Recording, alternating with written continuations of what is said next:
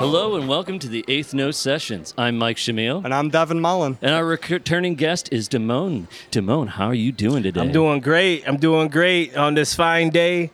Happy Jamaican Day. Happy Jamaican Day. And speaking of, they're celebrating their 60 years of independence from the British Empire. Yes. Beautiful. And what we got going on in the back? Different vendors, it looks like. Definitely some food action going on from Chef Darian. I hope I'm saying his name right. And some live music, which I'm a part of. Beautiful. Homestead Dub System, which is a reggae band around Buffalo. They're killing it. We're killing it. Now, Demone, how many bands are you in right now? You've got Demone Jackson, Outcome. You've got, you know, this new band. You've got, like... every time I see you out in public, you're playing with like a different group of folks, and I'm just like, how does he improv with everybody? Like that is a skill. It's a skill from the man upstairs himself. So I got to give definitely my honor and respect to him. As far as bands go, I will have to just call them projects or hired gun gigs, because you know I try to put my band, you know, first priority, of course. But I'm honored to be a part of the side projects that I'm in, and just to have the respect that they call me is more than a blessing in itself. So I would have to say I'm in a lot of different projects. I don't have a number, an exact number, because it seems like every other day I'm getting phone calls from everybody else, no matter what style it is. A couple years ago, I definitely spoke on a lot of versatility. Being versatile will keep your pockets fat and a roof over your head. You know, the more music that you can play and that you can study and learn, the better off. You know, I'm a firm believer in that. You know, and it doesn't matter if you can read music or not. As long as you can learn the style and absorb it and perfect it, you're good. And I'm not perfect by any means, but I think I know a good deal enough to survive musically. You know what I mean? It's a beautiful thing. I've observed, too, when you're playing with people, one of the things that I really admire about your technique is not just like how technical you are with the sticks, but when you're playing in a band, I always see that your head is turning to whoever is either playing a solo or another intricate part, and you're breaking down in real time what they're playing.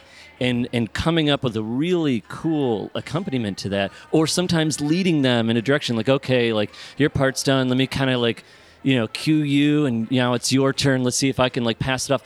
You have this like really keen sense of observation, combined with an ability to communicate almost like wirelessly to other musicians, like, you know, from your mind and from your playing, and that takes a lot of time to sort of own. Well, I thanks for noticing that, by the way. I think that's, for me, I try to not make that known or seen, but it's like I like to be a team player with any situation that I'm in musically, band or duo. I'm really big into football, so it's like I couldn't tell. For me, and no disrespect, whoever's watching this or whoever's gonna watch this, I love my city, love, you know, my Buffalonians, but I'm a Colts fan, you know, so no offense, no offense. Yeah. But I do like being a team player, and it takes a team. It takes a team to win, and I like to win. I love to win. So. If we make a mistake, it's like missing a field goal. But the beauty of it is you may have to kick that field goal again. So, like, there's always going to be a next time. So you may miss the first time, but the second and third time, make the field goal. Or go for it on 4th and 1 or 4th and goal, get the touchdown, you know.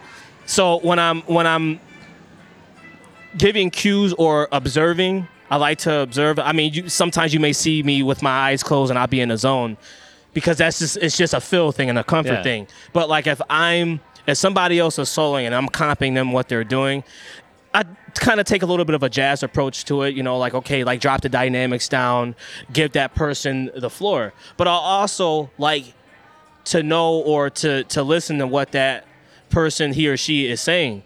You know, they're telling me a story, not only me, but the audience while they're soloing or while they're making a statement. Okay, like it's time to shut up and listen. So let me break down what I'm doing to either give them the floor or to add to the conversation that they're, or to the story that they're telling me and the audience. So I may play something in unison maybe a couple times, and then I may back off dynamically and, okay, like finish telling your story. You know, it's kind of like how we're talking right now. You know, one of y'all would chime in and ask a question on top of the question that was asked, but it coexists with each other. Yeah. You know what I'm saying? So it's kind of like that. You know, you take a life approach to music, and whatever you can come out with that, it could be gold, it can be crap. You don't know, but you got to do it. You got to try it at least. You know, so. So music is conversation. Mm-hmm. You sat down with us for a conversation about 2 years ago. And was it 2 years already? 2 years ago, I checked. Yeah, it was in oh, man. 2020. Sitting there over Zoom going, hi. Right, yeah. I was in my old apartment screen. And everything. Yeah, it's crazy. It's crazy. How have the past 2 years treated you? How are we doing? They've treated, as far as me personally, as far as, you know, being in a pandemic, coming out of the pandemic, musically and financially, things have been great. Good. I have no complaints. Me as a person, I felt like I've grown, but I'm still working on myself with other things, you know, personal growth and whatnot. Knowing when to say yes, knowing when to say no, knowing when to cut people off, knowing when to accept people. I'm very guarded as a person, and, you know, I have my reasons. Sure. But I'm, you know, with the growth, I'm also getting older. You know, like you said, it's been 2 years. I was 29, I'm 31 now. And, you know, it's not that big of a stretch, but mentally, it's a big difference. Yeah. You know, you grow. Your way of thinking is different. So that, in that regards, I've been good. As far as social stuff, you know, it's kind of like on a teeter-totter, you know. I understand that. You know, there is more accepting of things now. Socially and culturally, but there's still that other side which is not good. You know, there's still a lot of segregation here. Yes. As well as in the world, you know, or just in America. You know, I hate to bring it up, but it's not just within our society, it's within our own music community too. You know? So it's like I would like to be more cautious about that. And what can I do to change it or to help change it? Because change don't happen overnight. It takes a team to change. I can't do this by myself. But we also have to have these uncomfortable conversations now after what has happened, especially what has happened this year alone. Oh, yeah. With that shooting and everything. That woke me up completely. And it made me have a different outlook on society. You know, where it's like, okay, the stuff that we normally wouldn't talk about, we have to talk about now. Yeah. So what do you think is the role of the musician or artist in this conversation? Exposing those who are against unification and people who are filled with hate. Like, you have to talk about that. There's a lot of hateful people here. You know, that smile and that will shake your hand, but their heart is filled with hate and bitterness. And we all have that.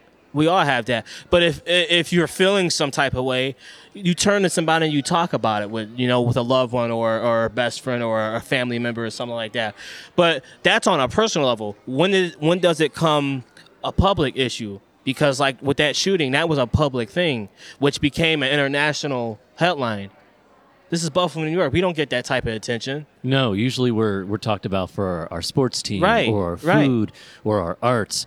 When we become the center of, you know, attention for something like, you know, a mass shooting, that's, you know, like a racist mass shooting. You know, what I loved about... It just takes a lot of, like, momentum away from the other things we're trying to do here. It does. But what I loved about just the whole unification of the city alone, everybody came out from droves to come support.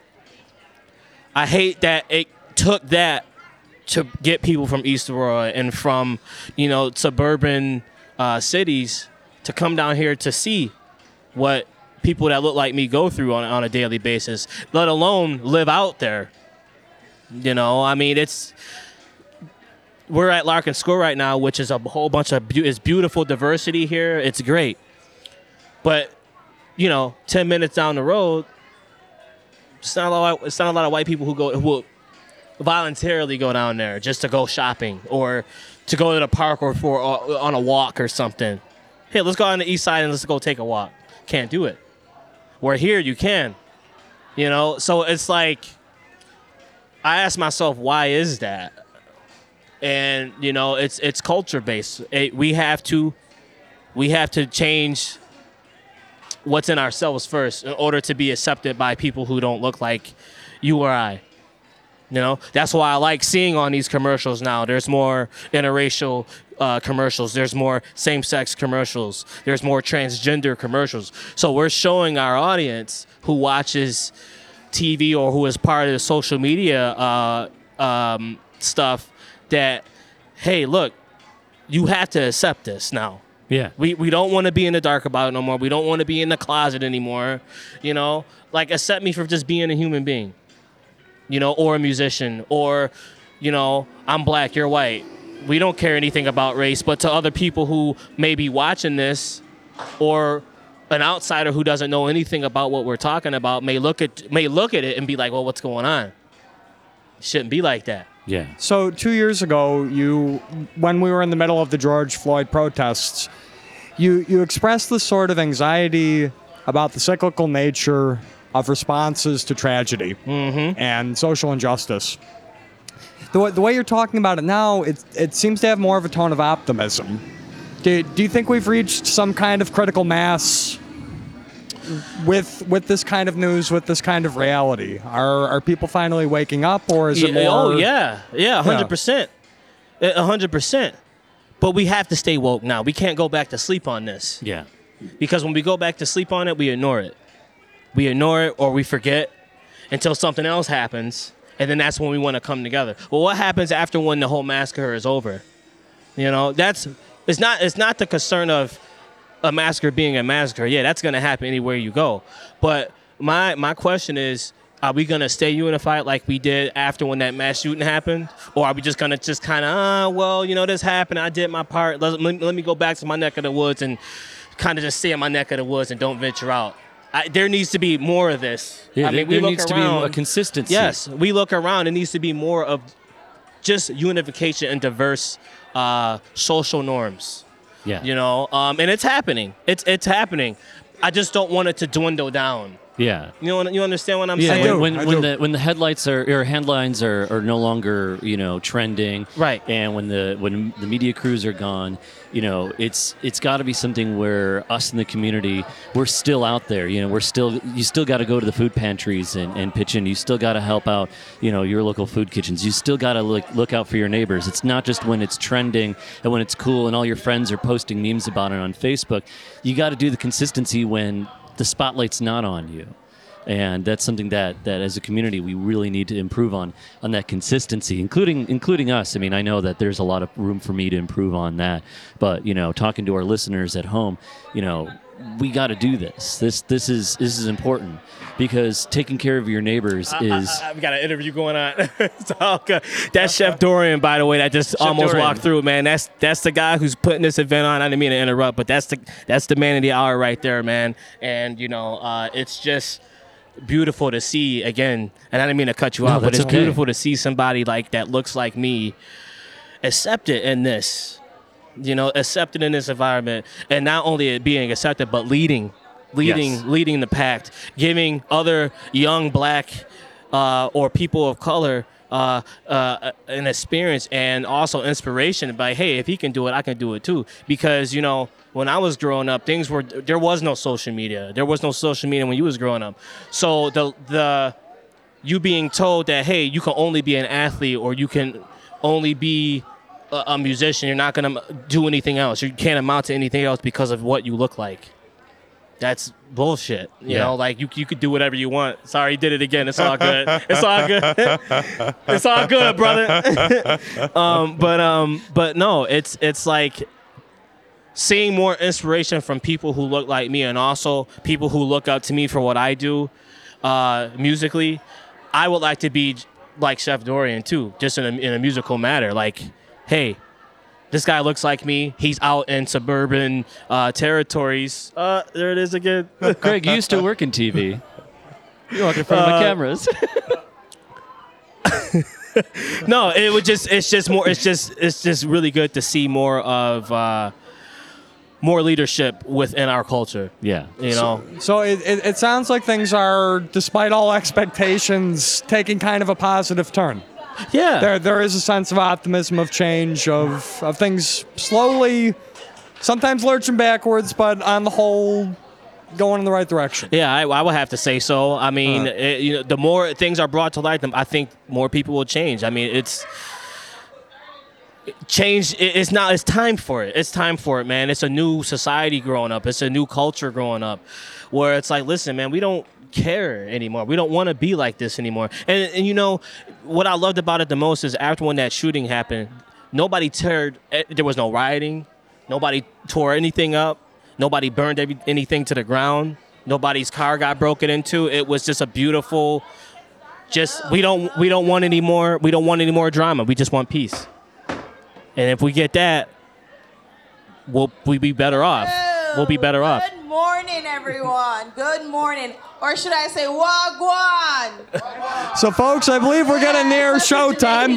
As a treasured member of our community, Demone, where can our audience at home find you playing around these days? And then we'll wrap up. Central Pet Grill, 7 o'clock, $5 at the door every Tuesday night. Demone Jackson Outcome.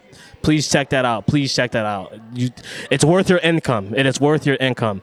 Okay. Beautiful. All right, well, folks, happy Jamaican Day. As you can see, everything is alive and well at Larkinville. There's beautiful food, beautiful vendors, beautiful music, beautiful people happening. With that, I'm Devin Mullen. I'm Mike Shamil. And I'm Demone Jackson. Eighth Note Sessions. Thank you. Demone Jackson. We'll catch you next time.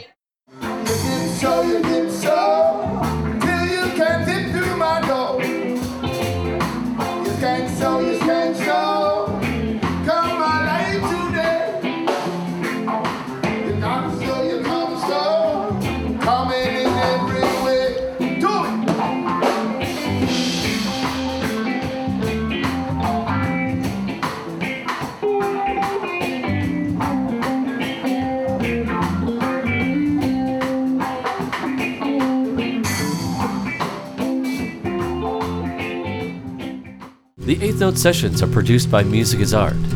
Our co-hosts are Devin Mullen and Michael Shamil. Editing by Michael Shamil. The executive director is Tracy Fletcher. Our program director is Sarah Elizabeth Shaw. You can help programs like this keep going by donating today at musicisart.org. Thanks for listening.